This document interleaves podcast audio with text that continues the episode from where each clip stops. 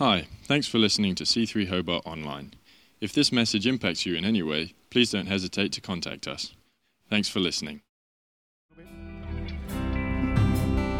It may be today that uh,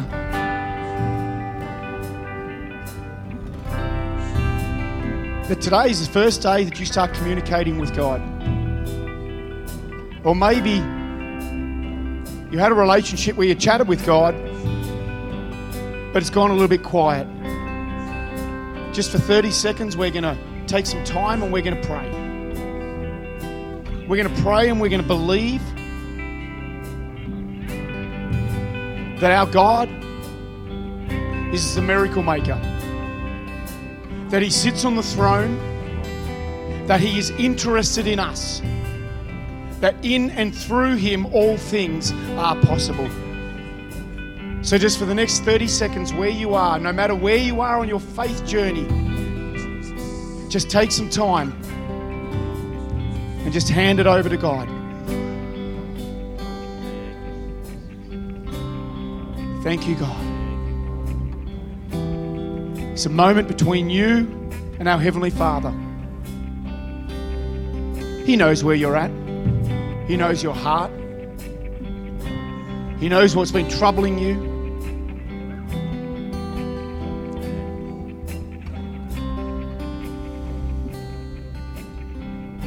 Father in heaven has cleared a pathway for us. He's gone before us. And we give him thanks. In your mighty name. Amen. Amen. Fantastic. Why don't you take a seat? Thank you, band. I'm going to let you guys go for just a moment. What a great job. We are in a series called This is Important to Us. And it's a series about looking forward. And it's a series uh, on what we value. It's not about our values, but it's about what we value. What is our DNA? What makes us up? And uh, a couple of weeks ago, I shared on uh, vision and purpose and the direction we're going. And then we heard from Jono, who shared a beautiful message on fun. Having a flash mob in church giving our Christmas carols is a bit of fun, right? You know, in that Christmas service that we do, we can invite our neighbours, we can boldly invite anybody out there because Christmas is an opportunity. I believe Christmas is a free hit.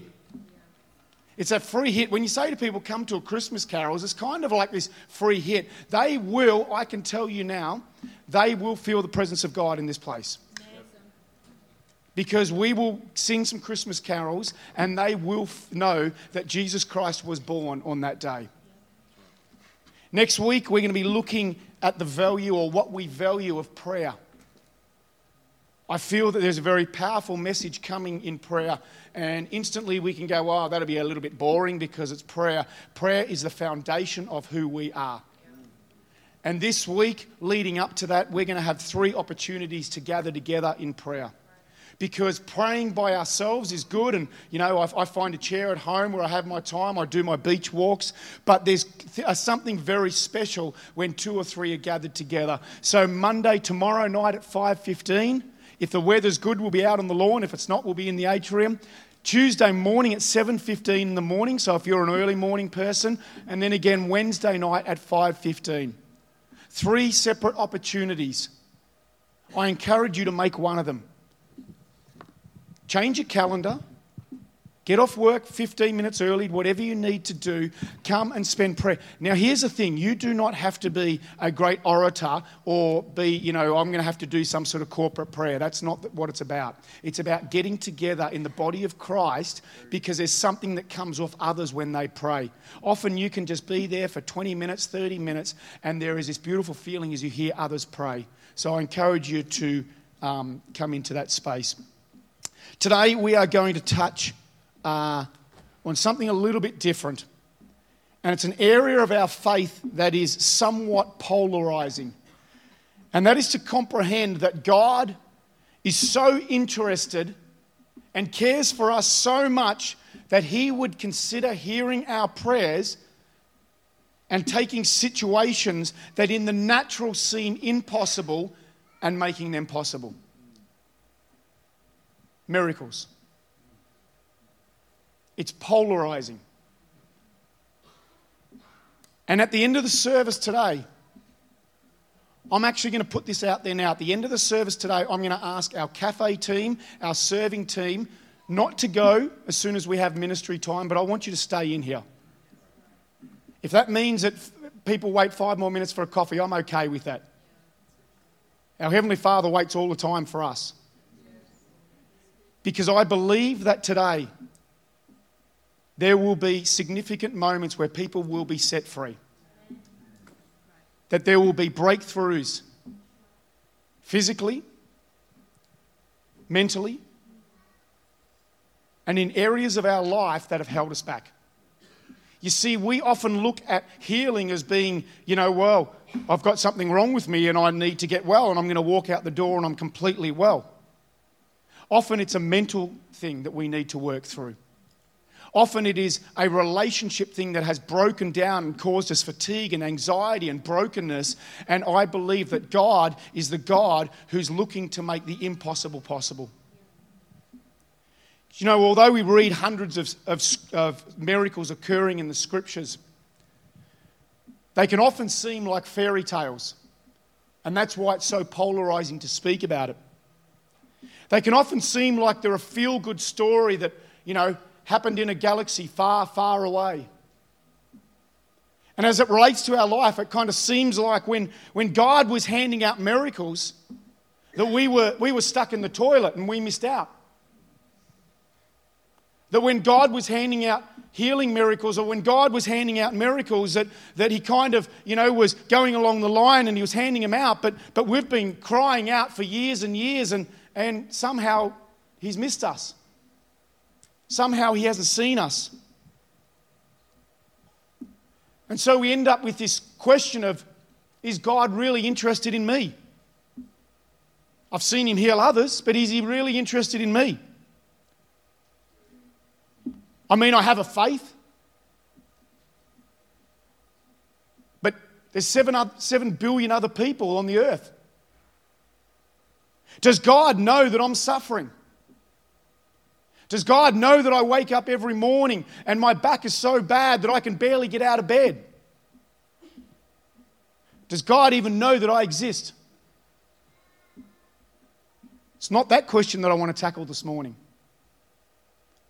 But when our lives are unexpectedly interrupted by sickness or by a, a, a, situation that occurs, that feeling of insignificance can strike us even King David posed exactly those thoughts.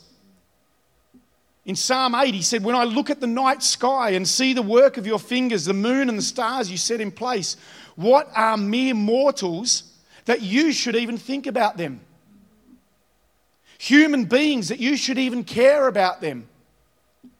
Then he says this He says, Yet you made them, you made us only a little lower than God. And then you crowned us with glory and honor. Does God care for us? Well, He crowned us with glory and honor, dignity and worth. And He must care for us somewhat because He went a step further and then put us in charge of everything else on earth. But herein lies a challenge. It's almost like we can read that scripture that the authority of God has graciously given us and take it to mean that we don't need God anymore. Because in a westernized culture, we can fix it ourselves. It's like we've grown up and we don't need God. That we can take care of the situation. What offended me most in the recent TV interviews was the accusation that as a movement, we would dare to believe that you can buy yourself a miracle, that you could buy impossibility, that we don't need God in the equation. Because somehow along our journey and in our intelligence, we've worked out how to bypass God. In 1 Peter 5 6 to 7, it says, so humble yourselves under the mighty power of God. And at the right time, He will lift you up in honor.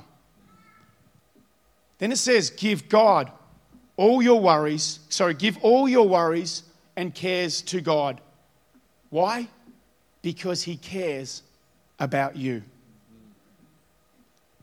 Let me very, be very clear. A miracle is not a miracle unless God is involved. You see, the Israelites didn't walk through this wall of water, uh, uh, or, or this, this sea of water on dry land, because they had built a dam upstream because they had great engineers. They did so because God created a possibility in a situation that seemed impossible. A crowd of 5,000 people didn't all of a sudden eat everything they need because they found a whole heap of barbecues out the back and a butcher that was open. They ate all that they were needed and had 12 basketfuls left over because God turned what was an impossible situation into possible. A widow down to her last meal didn't end up with a supply of oil and water because she all of a sudden found the back door open to her neighbour's house and could instantly just keep filling up her jars each time. No, she saw a miracle occur right before her very own eyes because she trusted God and was obedient with what little she had. As you may have seen on our social pages uh, this week, today we are going to hear the story of Gemma. A young woman who found herself in a situation where her life was interrupted. Her dreams temporarily shattered by what is a debilitating, horrible sickness. I'm aware that what we share today is potentially very difficult for some to hear, and that some may even be going through the same scenario. But we're believing, as Gemma and I have met, and our, as our spiritual team have been praying for this, that Gemma's story and the boldness and the courage she delivers it with will bring a light to those who are suffering.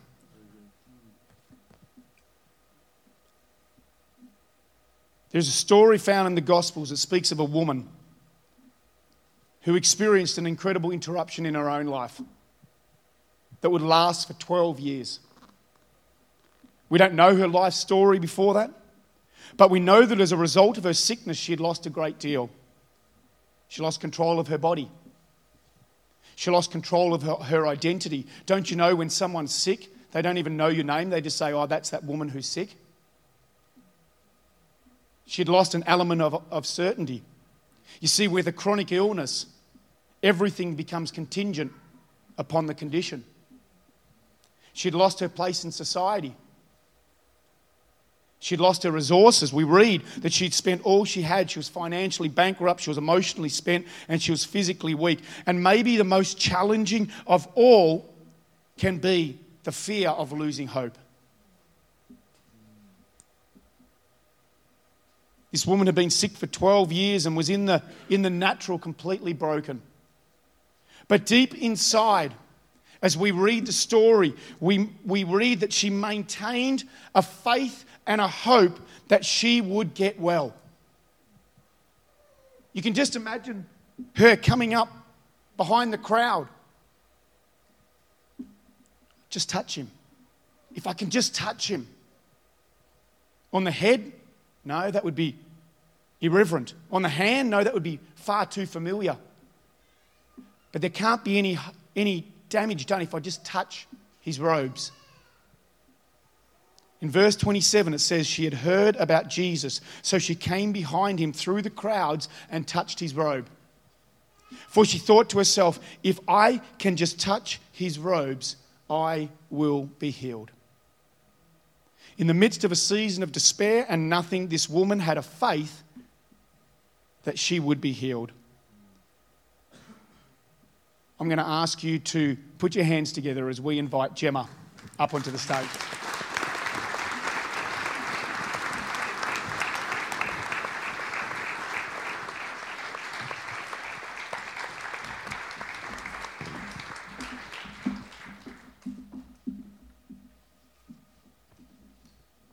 Oh, it is Christmas time. Come on. Oh, My pres- presents. my present. yeah, awesome. Fantastic. Gemma, Sean, great to have you here. thank you. You're wearing yellow. Yes, it is my favourite colour. Was it always your favourite colour? Yeah, when I was five, I got my own bedroom and I asked Dad, or Dad asked me what colour I wanted, and I said Lello. Lello. Lello. Yeah. He opened up the can and was like, it's pink. And I'm here looking at it going, but it's yellow. Did you drink mellow? No, Anyway, No. that's, a, that's an old person's joke. Gemma, you are a 27 year old, fully healthy woman, uh, married to Troy for the past six years. You work in a great career with plenty of opportunities ahead of you, believing one day for a family the white picket fence, the dog, the cat, the goldfish. And then suddenly in January last year, your life was interrupted. Can you tell us about that moment standing in your bathroom in January last year? Yeah, so um, I was just drying off one day and came across a lump, and I was like, oh, that, that doesn't seem like it should be there. But I'd never been one of these women who was very good at, you know, checking all the spots and everything. But um, I just had this feeling that this wasn't good. Uh, I hoped it was all clear, uh, but it was, yeah, it was scary. And I think I called Troy and I'm like, can you feel this lump? And he was like, oh, maybe there's something there. And so I had a doctor's appointment scheduled for a few weeks' time anyway. And so when I mentioned it to her, she had a check, and I was really blessed actually because she was, she used to work at a breast clinic in Brisbane. And so she didn't get there and say, no, you're too young, it's, it's nothing. She, she sent me for tests, and yeah, and unfortunately, it, it was cancer. Did you go straight away for the test? Uh, no, no. She sent me for an ultrasound, and I, I work in politics, and I'd been uh, asked to work on the state campaign uh, last year, and I was like, I do not have time for that right now. so I put it off until after the campaign. Uh, it wasn't too long. Uh, I wasn't going to be one of these people who is ignorance is bliss. But there's something about that, Gemma, in that, uh, and, and when we met over the last couple of weeks, we talk about the thing is that we don't have time for sickness. I've got things to do.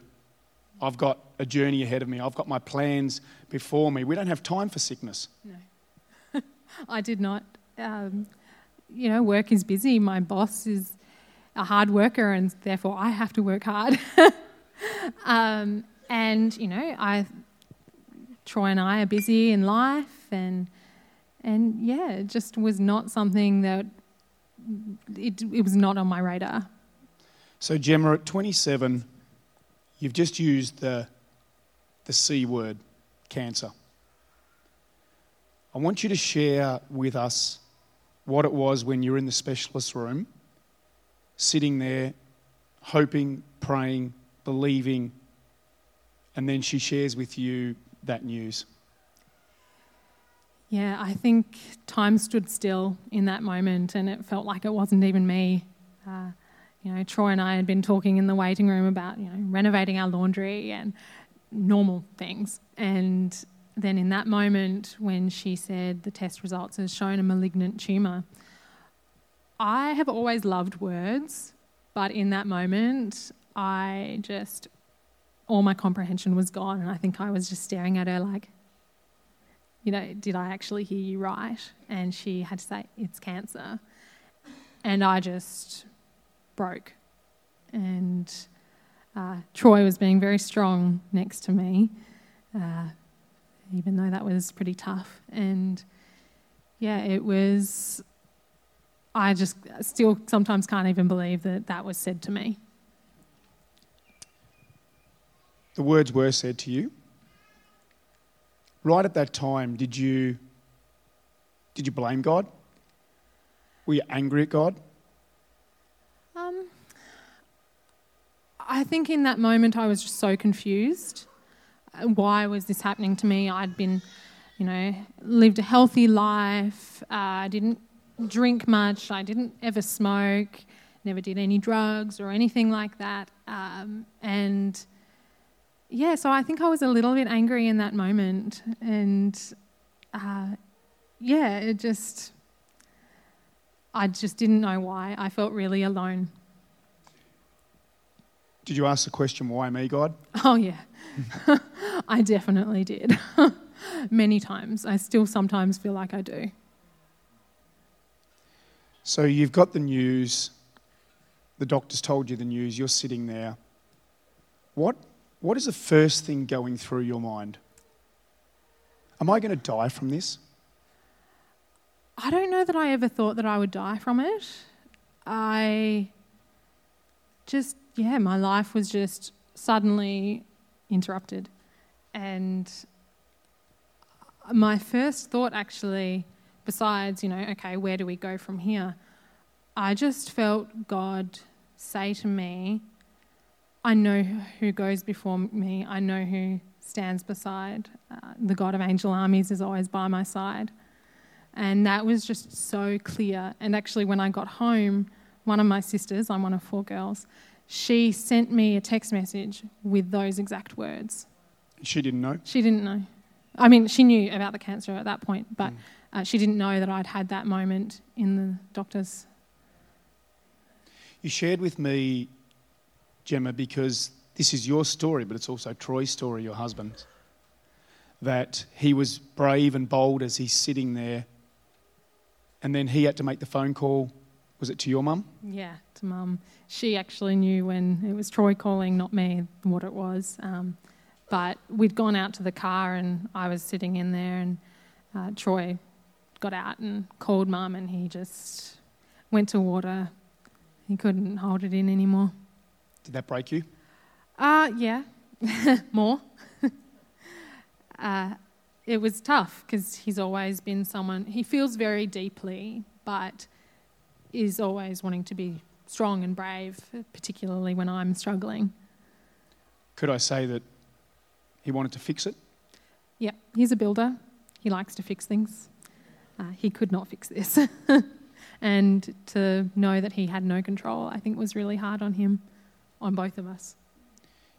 You use that word and you use that when we met during the week of he had no control. Did you feel out of control of your body? Yeah. Yeah, I felt like it had rebelled against me. I couldn't understand why on earth this would happen. And yeah, I felt broken. I felt really broken. I was going to lose my hair, and um, you know there were different surgery options, but I did choose to go with a double mastectomy, and so I was going to lose these parts of me that I felt were things that I identified me, especially my hair. I had really long, straight hair before. Now I've got this chemo curl, and yeah, it's weird. So let's start talking about some of the treatment. You've had opportunity to um, process this, I guess, in a way. And then they give you the treatment options. You know, one of them is you have to have chemotherapy Yes. in that space. Yes, so I had chemo first. Um, they often will do that these days with it first to shrink the tumour as much as they can.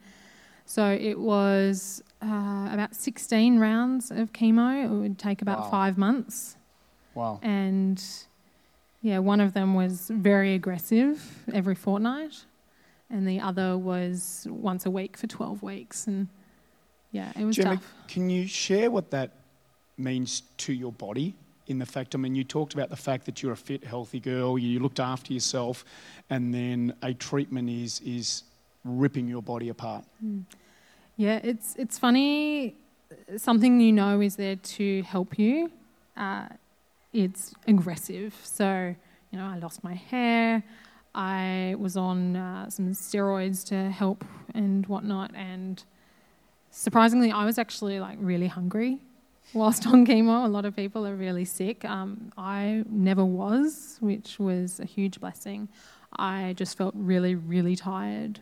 I would have days. I was never one of these people who couldn't get out of bed, but I had sort of three foggy days after the first uh, lot of chemo, a few days after, and I just couldn't concentrate on anything. I think I just sat on the couch. The TV was on. I wasn't even paying attention to it. I was just staring at it. Um, and I just, I didn't realize how soon it would feel to not feel like myself. Gemma, your relationship with God in this time, would it be fair to say that it took a bit of a beating? Yeah, it did. Uh, I'd grown up in a Christian family, uh, been to church my entire life, been to Christian schools, and uh, you know I thought my faith was fairly strong, although I never felt like I'd really struggled, and I knew that one day I would. And i I always wondered how I'd feel and react in that moment. And uh, yeah, it certainly was a struggle at times where I was just, God, what are you doing? Why are you doing this to me? How dare you do this to me? But um, it was actually my surgeon who, well, the first time I met him, he said, this is, this is going to trash the rest of your year. And to hear that was really hard. And a few weeks later, I, um, I was reflecting on that and I thought about the old adage, you know, one man's trash is another man's treasure. And I was like, you know what? I'm going to find the treasure in this trashy moment and, you know, even the day after I was diagnosed, I'd had a shower, which was probably a lot longer than normal, just wishing that I could wash it away. And I had music playing, and it was King of My Heart, uh, which the chorus just says, You are good, you are good. And I, I sang along to it. It was probably the hardest song I have ever sung because of what was going on, but above it all, God was good, and I made a very, um, I was very determined to focus on that He was good. Pretty tough to sing the words "You are good" a day after you've been diagnosed with cancer. Gemma, you were 26 or 27 at the time. 27. 27 at the time. Uh, as I said, you'd been married for a number of years. Um, a family is somewhere along the lines there. Was there a fear straight away at that space of, will I be able to have a family? Will I grow up to see children? Will I be able to raise children? Yeah, absolutely. That was actually probably one of the hardest things was because of the chemo and because it's very aggressive. Um, you know that we just didn't know. We don't know uh, what will happen in that space, and you know, it's been really hard, and that's something that does harass me a fair bit. And actually, it was Alicia who earlier this year uh, she was talking about Elisha, and you know that then when you focus on something and let it harass you, you know, it it just you know it really disrupts you and. Uh, you know, when we focus on God, it's amazing what can happen. Gemma, I'm going to get to the box in a moment, but um, I want to talk to you about a huge challenge for you because the chemo was bad enough, um, but then as a woman, you chose to have the surgery of the removal of both your, both your breasts. And I think you used the terms with me there was nothing scarier than the unknown. Yes, absolutely. Uh, you know, with every test that I've had, uh, regardless of what the actual result was, that waiting and not knowing was just really, really scary. Not knowing how bad the cancer was, and not knowing how I'd react to chemo, and uh, how I'd you know feel after surgery. All those things were just really, really difficult, and yeah, I just had no idea. Gemma, you shared with me very courageously that you went home and looked in the mirror and hated yourself. Yeah. I did not want to look in the mirror, um, particularly after I lost my hair. Uh, I felt ashamed, even though there was nothing that I had done to feel ashamed about. I just, yeah, I, even getting undressed in front of Troy, I think I, most of the time I would turn my back because I didn't want him to see me. And yeah, thankfully after surgery um, and yeah, all that, I gradually felt whole again. Did you feel guilty? Did you feel like, have I done something wrong? Yeah. Yeah, I did. You know, when something bad happens to you, you expect that it's, you know, as a consequence for something else you've done. But it's not like that with a lot of health things. They just sometimes they happen regardless of, you know, how fit you've been, how careful you've been. Um, you know, a number of young women in particular, they've got uh, certain genetic markers that are the cause of uh, breast cancer and ovarian cancer. I had none of that. I will probably never know why, medically speaking, I got cancer, but I did. I wasn't too young. It's something that doesn't discriminate. In your year that uh, the doctors said was going to be trashed, I think it's a bit of an understatement to be honest. You're facing the chemo, you're facing the significant surgery, you're facing all of the shame that you talked about, all of these things here. You're facing an unknown future as to what that looks like for kids. You're facing an unknown future as to what that looks like for your health. You've got everything stacked up against you. Everything is stacked up against you. You wrote words of thanks to God. I did. I. Uh, How do you do that? it wasn't always easy. Uh, I was very determined, though, that in amongst it all, I would find the things that I was thankful for. And so I wrote. Can, uh, can you share a couple yeah, with us? Yeah, I can share a few. Um, I wrote a few.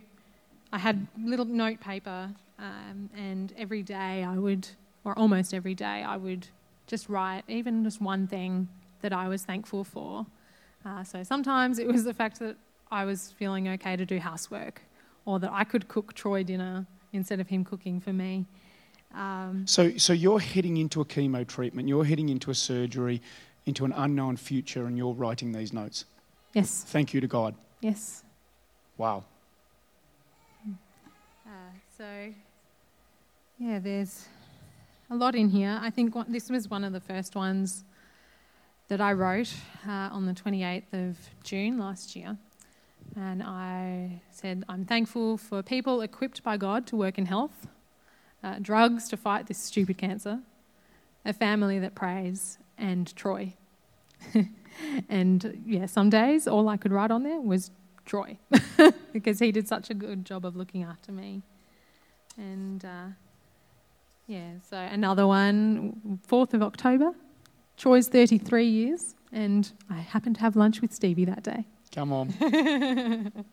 And yeah, so there's just a lot in here that sometimes they're really insignificant in terms of our day to day, you know, laughing with Troy. but How do you laugh in this time, Gemma? uh, it wasn't easy, um, but you know, I had really good people around me who were praying for me and who would, uh, you know, make inappropriate jokes. I've got a pretty dry sense of humour, so having a laugh like that was quite good. You know, one of my colleagues, I'd he'd be like, "Oh, this needs to be done." I'm like, "Yeah, I'm not doing that. I've got cancer." Like, and he was like, "Gemma, stop it." but it actually was a huge help just to be able to laugh in the face of cancer. Uh, it's not always something that we can do because it is heavy, but you know, God actually made us to laugh, and yeah, that's something I love doing is laughing. Let's walk through the journey. You've had the surgery, you've had uh, the chemo. When you go back into that doctor's surgery, the same doctor's surgery where 16 months earlier they tell you that your body is riddled with cancer. When you walk in there later on for more results, tell us the feeling of what it was um, post the surgery. Yeah, it was actually the cancer centre that I went to for that, but it. I had no idea I was going to find out any news that day. It was a week after my surgery, and I was just there for another treatment that I was continuing. And, you know, I think we had a few other appointments that day. And so, you know, I was like, oh, can my, my oncologist, can she come and see me at the day hospital because I've got this other appointment? And so, anyway, she came over and had this big smile on her face and was like, You've had a complete pathological response. And I was like, Okay. I don't do medical speak at all. and I thought she was talking about the lymph nodes that were taken a few weeks earlier, that they came back clear. And she was like, Oh, that's not the reaction I was expecting. And I'm like, Oh? She's like, it, It's gone. The cancer was all gone when you had surgery. I was like, Oh, oh, that's good. All, all gone. All gone. It was completely gone. Um, So you are cancer free. I am cancer free.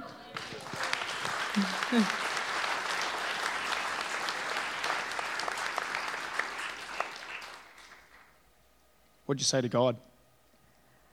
Oh, lots of thank yous. and uh, yeah, it was a funny day actually because it was um, about the 28th of January, I think, 29th. And, you know, we'd gone to this, uh, this appointment and then we went to my parents' house on the way home and, you know, told them and it was all very exciting. But it was a hard moment too because my grandmother, who was 96, would have been her 97th birthday today, and she was in hospital. She didn't have long left.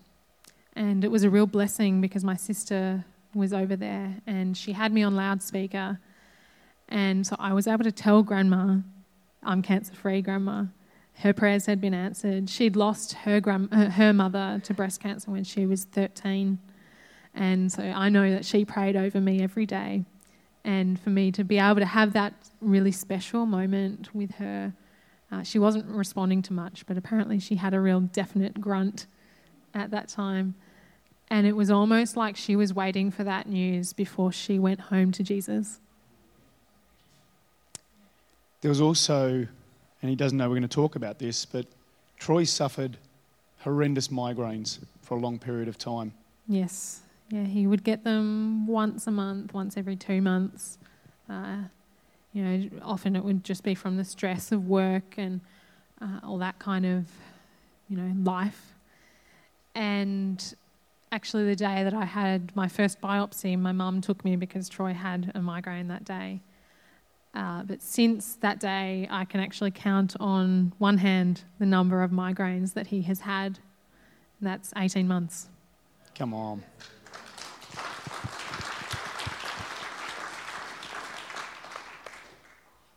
So there's a guy, an author by the names of James Hudson Taylor, and he says this. He says there are three stages in the work of God impossible, difficult, done.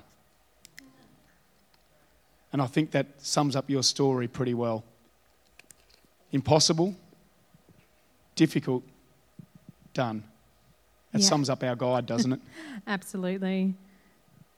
It really does. And, uh, you know, even beyond the great miracle of healing that I had, I think the miracles that were evident through my life, both before cancer and um, along the way, you know, it wasn't necessarily the healing that was the miracle. It was the fact that I could give thanks for a great family, a great boss, great friends, you know, this beautiful place that we live. Um, you know, all the miracles in amongst all that. Gemma, we're going to, um, and, and we are very cognizant about the fact we said at the start that there would be many here who are suffering from chronic conditions, uh, uh, diseases of some form, maybe uh, mental illnesses or anything around that space. And we were very cognizant about the way that we would present this and, and do this. And something um, I, I know that you're the heart of you to share who's gone through this is that whole journey of being able to give thanks. Um, and in a moment, um, we're going to be taking some communion because that was a really important thing too, to be able to actually give thanks to God with communion because it is one of the greatest ways that we can actually do something is to give thanks.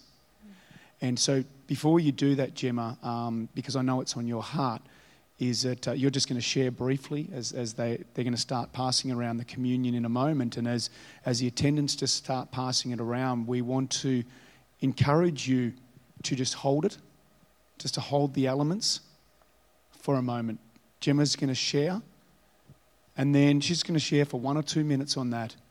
And then she's going to sing a song. And the song goes by the title, I'll Give Thanks. And it's a song that Gemma shared with me that in the darkest times, in the toughest times, in the times when she physically couldn't see a light, she was able to somehow get these words out that I will give thanks. What I'm going to ask us to do is today, as I said, I believe, I come in expectation, believing that a God who goes from the impossible, difficult, done. And so, as our worship team are going to come back up now, I'm going to ask us as the offering go, as, as the communion goes around, just to hold it in your hands, just to stay seated, just to have a reflective time as Gemma will share, and then she's going to sing straight away. And then I'm going to ask, as you've taken your elements, when you feel a time, I'm going to encourage you to stand. Just when it feels right between you and God, just to be able to stand. And then I'm going to ask you to do one other thing. I'm going to really encourage you here try not to get distracted because I believe there is a breakthrough coming. And it may not be for you, it may be for someone that you know that if you are praying and believing for a breakthrough, a miracle to occur in your life, I'm going to come and ask you to stand on the front when you feel comfortable. Gemma's going to sing the song when you feel comfortable. That breakthrough might be a physical healing, it might be uh, a mental healing, it may be a relationship breakthrough that you're just praying for. The words of, uh, will be up on the screen. When you feel comfortable, just be able to sing them because we really want to be able to pray for them. I saw Gary here today. Gary, I'm going to come and get you in a minute because I want to pray for you because I believe there is a breakthrough in your life coming. We don't know what it is, but we believe there is a breakthrough coming. And so I just want to encourage, just hold on to the elements. Gemma's just going to share for just one minute, and then she's going to sing. And then when you feel comfortable, just stand on your feet. And if you're praying for a breakthrough in your life, whatever it might be, you might be like the woman who had an illness for 12 years. It might be that you've had a challenge here. Then just come forward because we would love to pray for you. Hi, thanks for listening to C3 Hobart Online. We hope you've enjoyed this message. If you'd like to know more, you can find us at c3hobart.org.au.